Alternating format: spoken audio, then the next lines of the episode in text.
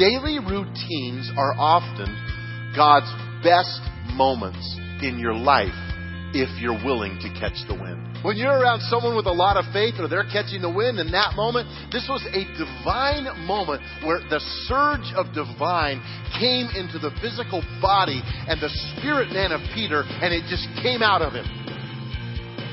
You never know when God is going to call on you to be involved in something spontaneous and miraculous at any given time if you're catching the wind.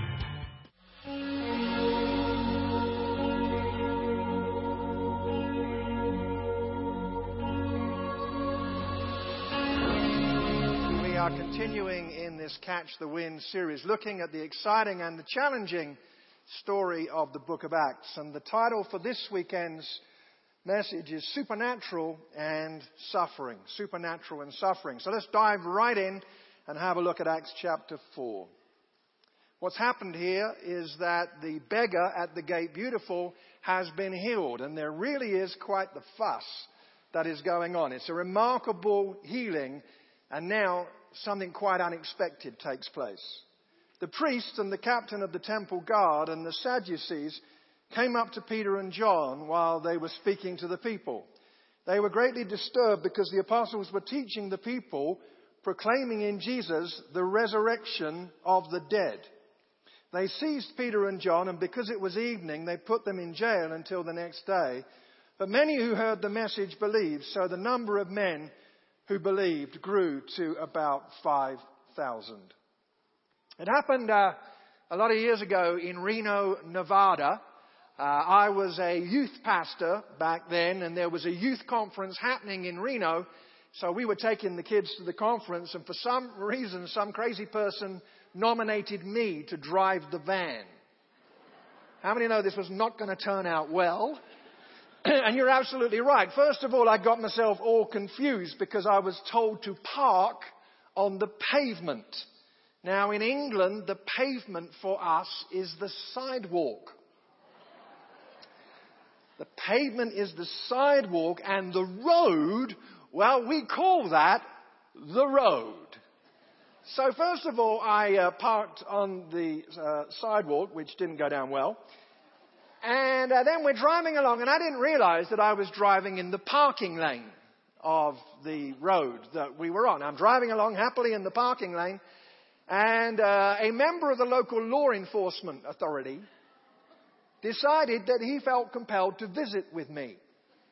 And so he came up behind me. Now, I need to explain this. This, is, this has changed now because of American cop TV. But it used to be in England, if the police, if the police wanted to visit with you, they'd come up and they would pass you. They would pass you and then they would come in front of you and then there'd be a light on the back of their police car and it just said, stop. Actually, because it was Britain, it said, stop if you don't mind most awfully. No, I'm kidding. I made that up. I made that up. So uh, I'm driving along and the policeman wants to visit with me. So he puts his blue and red flashing lights on and I'm driving along. He's behind me, blue and red flashing lights. I thought, oh, attractive light show. So I carried on driving. So he obviously got a bit irritated. So he now he's got his lights on and then he put his siren on. Woo, woo! That was a siren impersonation right there. Uh, red and blue lights, and we got a siren going too. But I'm thinking uh, he doesn't want to talk to me because he hasn't pulled in front. So I carried on driving. He's got a searchlight, a floodlight on top of his car.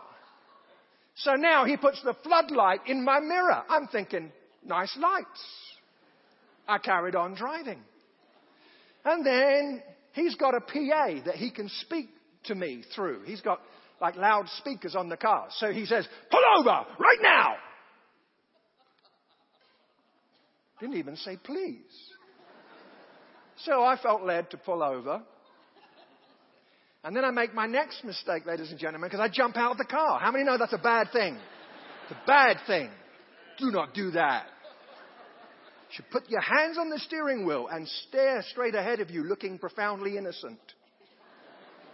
I jump out of the car. I said, yes, officer. And I see him silhouetted in the floodlight like this. And I'm waiting for him to say, go ahead. Make my day.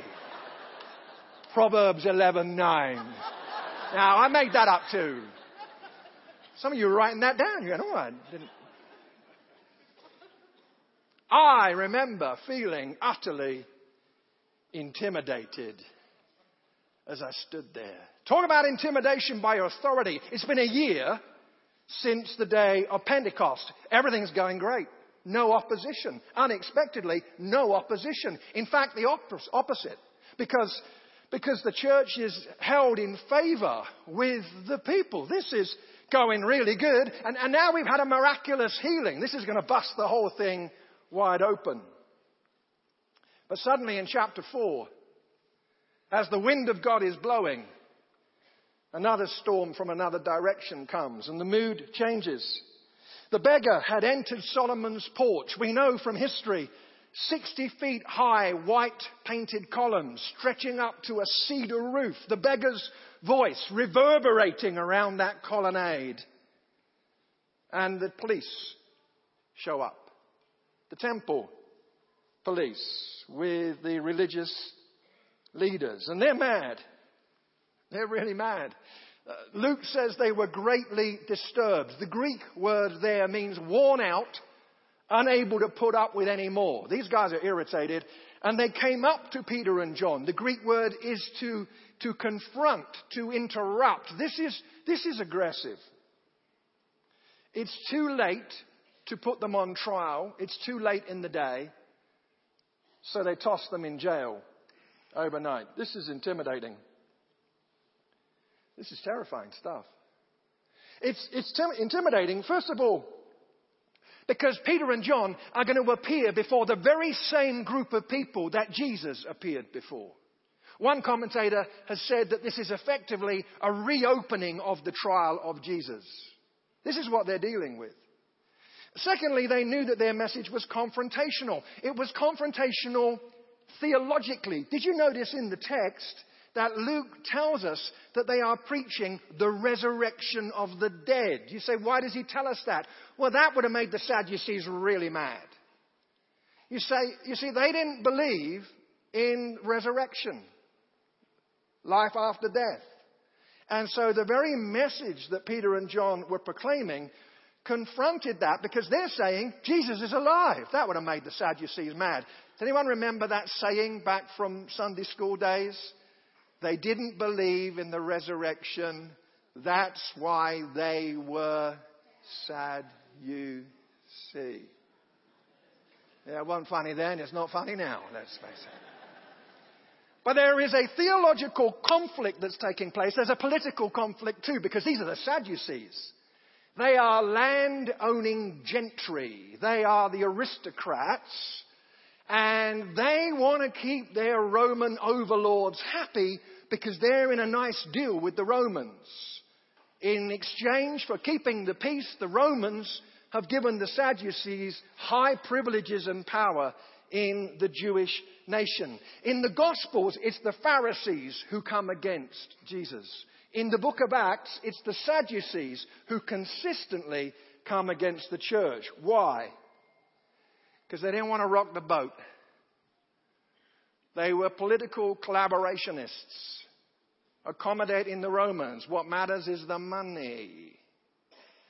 Any talk of a Messiah a raised from the dead Messiah. The Romans are going to come in. They'll, they'll nip that thing in the bud. We don't want our comfortable little lives to be shaken up. Let's deal with this quickly. It's intimidating stuff. And then imagine the scene. We know from history that the Sanhedrin, this council, there were 70 of them. We know from history, I want you to imagine the scene in your mind. They sat in a semicircle on a raised platform. There was a scribe at each end of the semicircle taking careful notes there were three rows of students, law students, sitting there too. 70 judges, two scribes, legal students.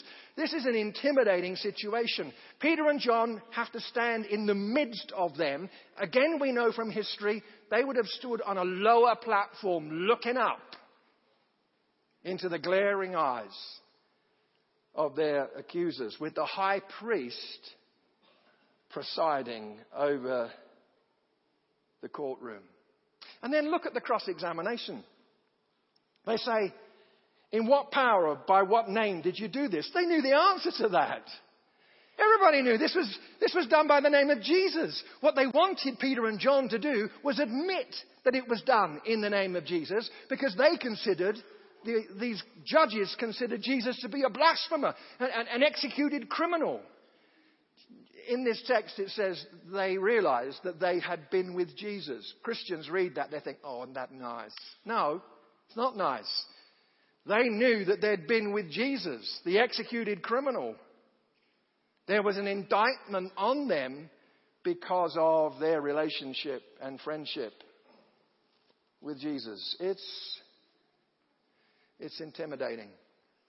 I'm looking around this room right now. What's all this got to do with us? I'll tell you what it's got to do with us. Some of us right now are living intimidated. Life is making us nervous. We're in the waiting room. How many of you, like me, you hate waiting? You go to the grocery store, you take a number, it's number 473. You look at the little digital readout, it's 27. Some of us right now, I've spoken to you this weekend. You're waiting for the test results. The pressure is on. And there is a sense of there being little you looking up at and surrounded by very challenging circumstances. What does this text, as we dig into it carefully, what does this have to say to you, to us? Number one, if you're following in the bulletin, number one, let's see this. Suffering is inevitable. Don't be surprised about it.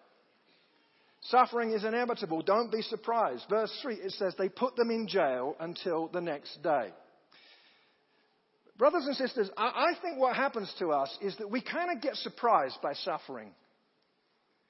We have this inherent thought that it's going to be other people that bad stuff happens to. Not us. Surely not us. Why would, why would bad stuff happen to us? And, and some of us have got this, this worsened notion that because we are people of faith in Jesus, that no bad stuff is going to happen to us. You know what? You know what happens when we believe that? It makes the suffering worse. Because not only do we navigate the pathway of pain, but we torment ourselves by saying, Has God abandoned me? Did I not pray enough? Have I sinned? What's going on? And we are surprised at suffering. I cannot, I cannot solve the problem of suffering in one point in one sermon. That's too big an assignment for me. But I can tell you this. Don't be surprised about it. Don't be surprised about it. 1 Peter 4:12. Dear friends, do not be surprised at the fiery ordeal that has come on you to test you as though something strange were happening to you. Look at this. They're, they're overnight in jail. Now we could just skim over that, but please realize that there are three other occasions in the book of Acts, in addition to this, where apostles are thrown into jail and an angel shows up and breaks them out. On the fourth occasion, actually, they're told to stay in the cell just to irritate people, but that's not important right now. So here's the question How come in exhibit B, C, and D of jail lockup situations, angels show up and bust them out, but in this one, they don't? What's the answer to that? I haven't got a clue because Luke does not attempt to explain it. The reality that we live with, some of us are not going to like this, is that there are times when God intervenes and then again he doesn't. What we do know is we shouldn't be surprised at trouble. Jesus had warned Peter and John about this very day.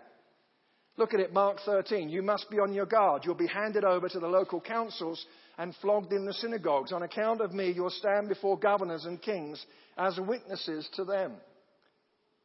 And then Jesus not only promised the pain, but also he promised to help them as well. When they arrest you, Matthew 10, do not worry about what to say or how to say it. At that time, you will be given what to say. Hey, I'm not sure I should say this, but I think I will. How many think I should, even though you don't know what I'm going to talk about? Sometimes the TV evangelist says if you're a person of real faith, you won't have any trouble if you just send an offering in and put it on the credit card. I mean, I don't know, I don't know how the early church got on without TV and credit cards. I just Now, I could argue chapter and verse about how that is so wrong, but I don't think I'll bother.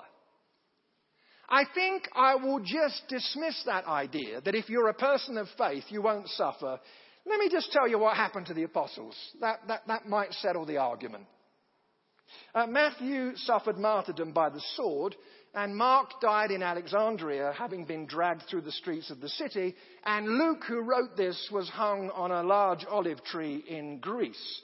John was immersed in boiling oil, uh, he survived that, but lived his final days in exile. And Peter was crucified upside down in Rome. James was beheaded in Jerusalem, and James the Less was thrown from a high pinnacle and beaten to death with a club. Philip, well, he was hanged. Bartholomew was scourged and beaten until he died. Andrew was bound to a cross, preached at the top of his voice, and then perished. Thomas was run through with a lance. Uh, Jude was killed by executioner's arrows. Matthias was stoned and then beheaded. Barnabas suffered the same fate. And Paul was beheaded in Rome. What do you mean? If I just follow Jesus, I won't have any stuff go wrong. Let's not be surprised at the fiery trial. Because our faith does not fold when we hear the heartbreaking news of over a hundred people slaughtered by a bomb in Turkey. And our faith does not collapse when a lone gunman walks into an Oregon campus in Roseburg and puts a gun to the head of nine, particularly picking out the Christians. Our faith does not collapse. We weep. We grieve. And we pray for those who still bleed. But we are not surprised as if pain is not part of life on this earth. Secondly, second, let's know that pressure produces greatness or exposes weakness. Pressure produces greatness or exposes weakness. When they saw the courage of Peter and John and realized that they were unschooled, ordinary men, they were astonished and took note that these men had been with Jesus. You know, as a, as a preacher, as a pastor, particularly as I travel around, it doesn't, doesn't happen so much here at Timberline. Um, but it's amazing the things that people have come up to me and, and, and say. You know, like, why didn't you wear your cowboy boots today? Well, I did, you know, wearing them. Why'd you get your hair cut like that? Well, it's all I got to work with. And you know, I love humour. I, I, I, how many think humour's okay? You know, you know, fun before death is a good idea, I believe. I love preaching at Timberline because it's not the frozen chosen, you know.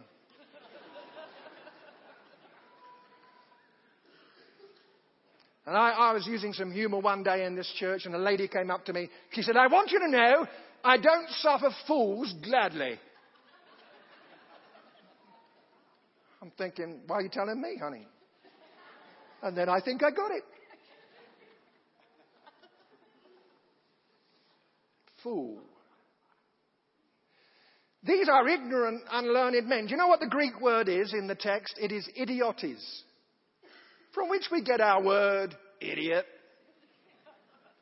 These, these men surprise the religious authorities because they're, they're not religious scholars. I wonder whether Peter was surprised at himself when he stood up that day.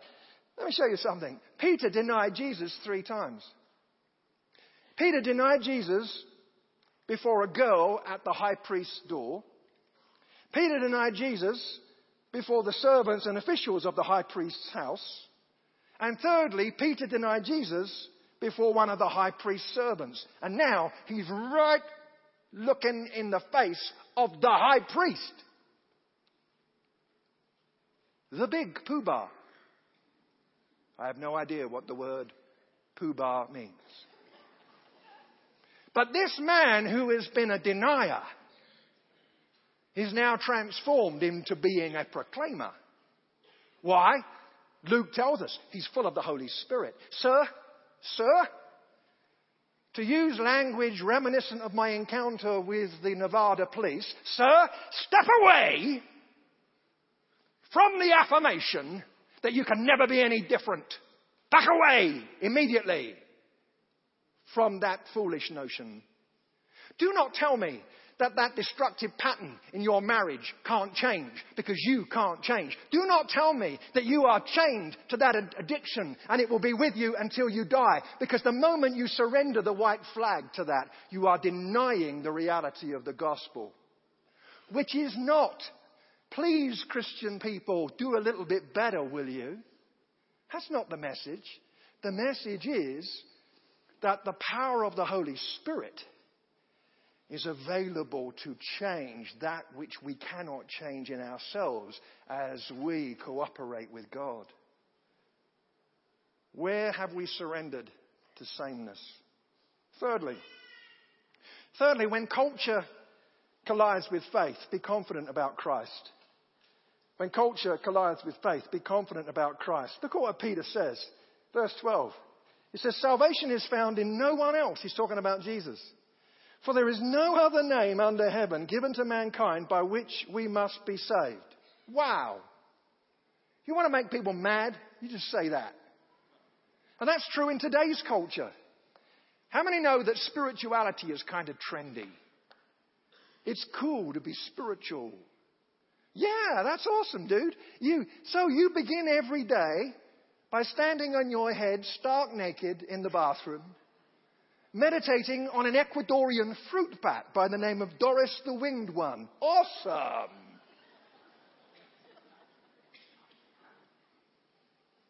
And Jesus comes, and I'm going to get a little bit passionate about this, so brace yourselves.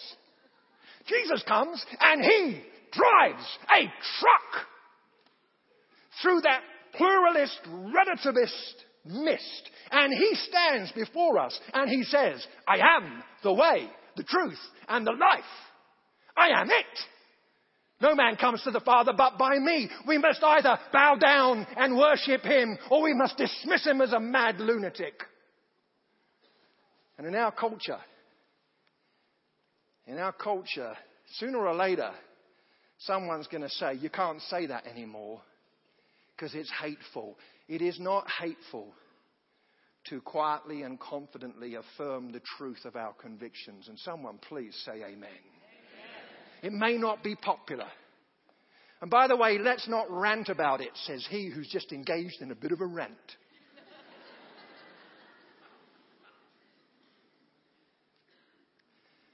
Let's be confident. Fourthly, let's make prayer more than a habit, it's a lifeline. Let's make prayer more than a habit. It's a lifeline. Look at verse 23. On their release, Peter and John went back to their own people and reported all that the chief priests and the elders had said to them. When they heard this, they raised their voices together in prayer to God. Uh, some years ago, when our kids were younger, my daughter Kelly was 13. We had some friends come from America to have a vacation in England. We went, I think, to Devon in the West Country. I remember it was raining. I can say that confidently of any vacation that I've ever taken in England. I remember it was raining. It was raining, and the kids, even though they're 13 and 10, our two kids, the kids are still preoccupied with that little saying that they learn early in life which they reserve for road journeys. Are we there yet? No, we are not. If you ask me that again, you'll be grounded until you're 35. We pull over at this rather scruffy looking truck stop kind of place. The kids are hungry, so we pull in, and the two boys and our, the, and I and the other mum and dad, we, we sit down at a table and we order some tea, hot, hot tea. And our two girls go round to the bathroom. And where they go to find the bathroom, there's a pool table, a pool table. And there's four big, beefy, muscly, greasy, huge, gigantic, thuggish, violent, aggressive, giant looking, aggressive, violent, greasy dudes playing pool. And one of them makes a bit of a salacious remark to my daughter. She, he thought she was cute and he said something that he shouldn't have said. She said, You don't realize this, but our dads are sitting just round the corner. You are going to regret saying that to me.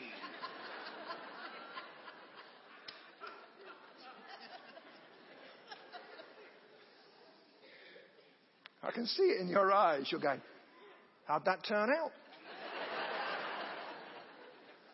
it's easy. We fled.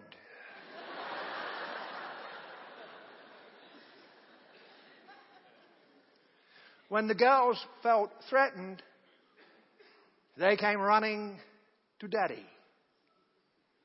When the church felt threatened, they went running to daddy in prayer. They affirm who God is. They use a very interesting word at the beginning of their prayer, sovereign Lord, despotes, from which we get our word despot or despotic. They are saying, You are the big authority, God.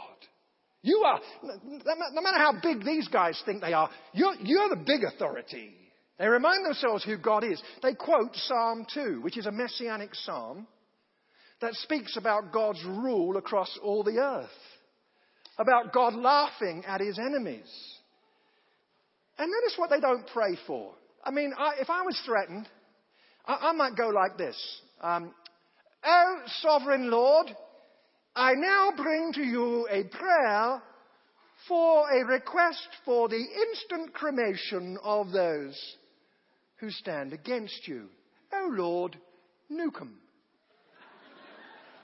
I mean, you might, mightn't you? You might say, they threatened us. Come on, God.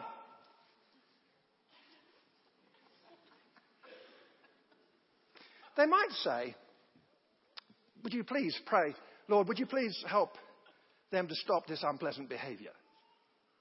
Uh, you might pray, you might pray this. You might say, God, would you please convert the whole council?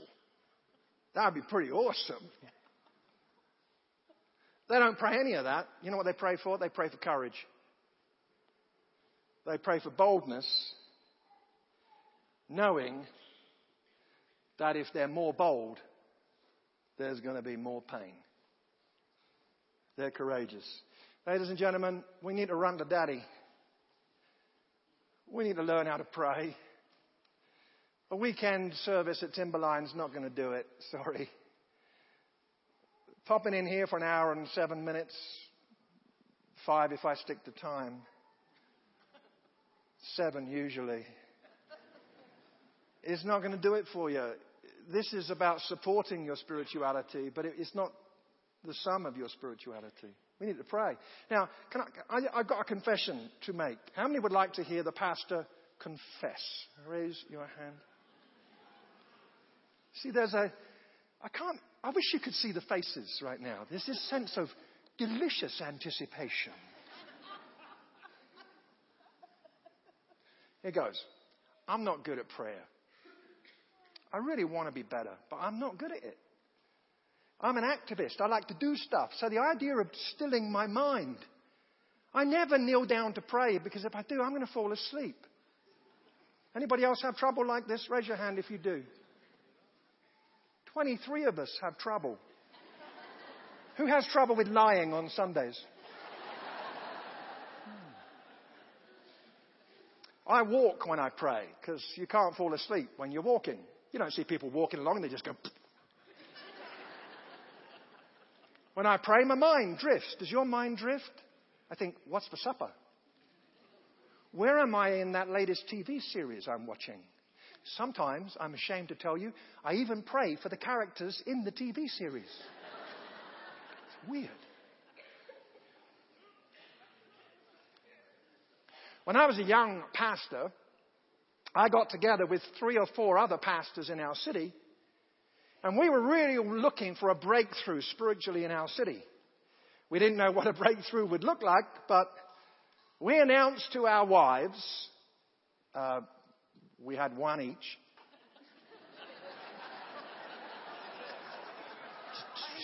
just saying, just saying. Didn't want to start a rumor, honey. We announced to our wives, we are going to a place of prayer, seeking the Lord for a breakthrough. We are fasting and praying until we see the breakthrough. We may not see you for many weeks. Our wives smiled knowingly and also noted that we didn't take a toothbrush or a change of clothes. So we weren't going to be that long now, were we? We got together for our epic, awesome time of seeking the Lord and prayer. I prayed out a prayer for about 10 minutes or so. The Salvation Army major, he threw one in for about five minutes. The Baptist guy, he threw one in. And the Methodist guy, he, he put one in. Then I, I put, then I raised the stakes and threw another prayer in. After about two hours, we were all prayed out. Couldn't think of another thing to pray about.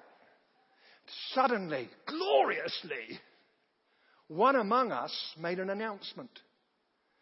Someone suddenly said, You know what, guys? I sense that we've got that breakthrough that we've been praying about. I think we can go home to our wives and eat. Amen, we cried, for we had been without food for at least 130 minutes. I'm embarrassed when I tell you that. I'm even more embarrassed when I tell you it was me who had the revelation. Why am I sharing this with you? Some of you are sitting there right now going, You're a pastor. You're a pastor. I know that. You should be able to pray. I know that. I just refuse to stand up here on a platform six foot above contradiction, maybe five, and give you the impression that I, Pastor Jeff, am quick on the draw when it comes to prayer. Oh, but I woke up this morning, 5:30 a.m. My alarm went off. It did. That's true. That I did a triple backflip out of bed, catching my tambourine as I flew through the air. I landed in my cowboy boots.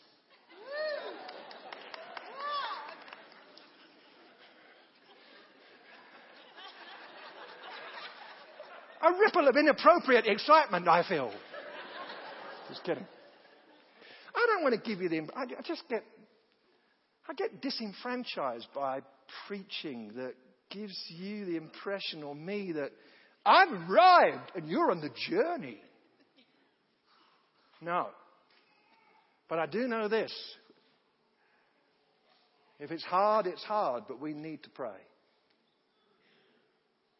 You want to make a congregation feel guilty, just say one word prayer.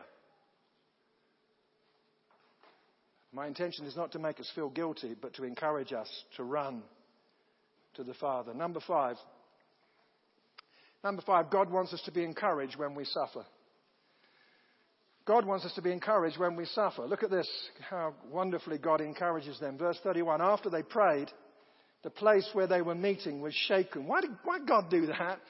Because He wanted them to know that even though they didn't know the outcome of what was going to happen, that he was with them. The shaking, the trembling, the earthquake in the Old Testament was a, a statement that says God is present. Look at me, everybody, for a moment, will you? I, I know, I know. Some of us right now are navigating our way through some really difficult stuff. I, I, I can't tell you how it's going to turn out, but I can tell you this he will always be present. He's the God who gives endurance and encouragement, says Romans 15 and verse 5. And God wants to encourage you that He will always be present with you.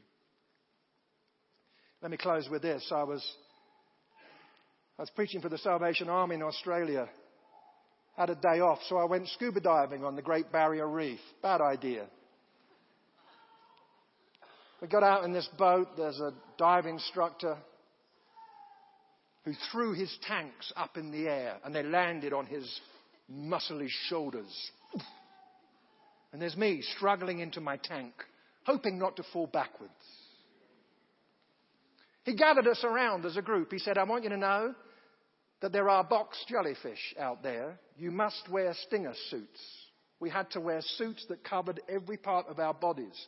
I looked like an aquatic beekeeper. A difficult analogy, I know, but try.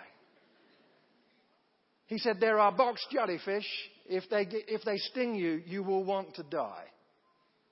He said, Also, there are sharks down there. We will meet sharks. Please the Lord, I cried in falsetto. Hallelujah! I'm bobbing around on the surface of the water. I'm wanting to say, This is a mistake. Get me back onto the boat. I didn't think this was diving. I thought this was the 10 pin bowling outing. We went down. We did not see box jellyfish. We did see sharks. And I sensed that they were giving thanks for the food. but everything was changed because the dive instructor said, It's all right. I'll be with you. We are not told the end of our stories, but we are told this. And for them, it was in the shaking of the rafters. For us, it's in the solid truth of the word. He will always, always, always be with us. Would you pray with me?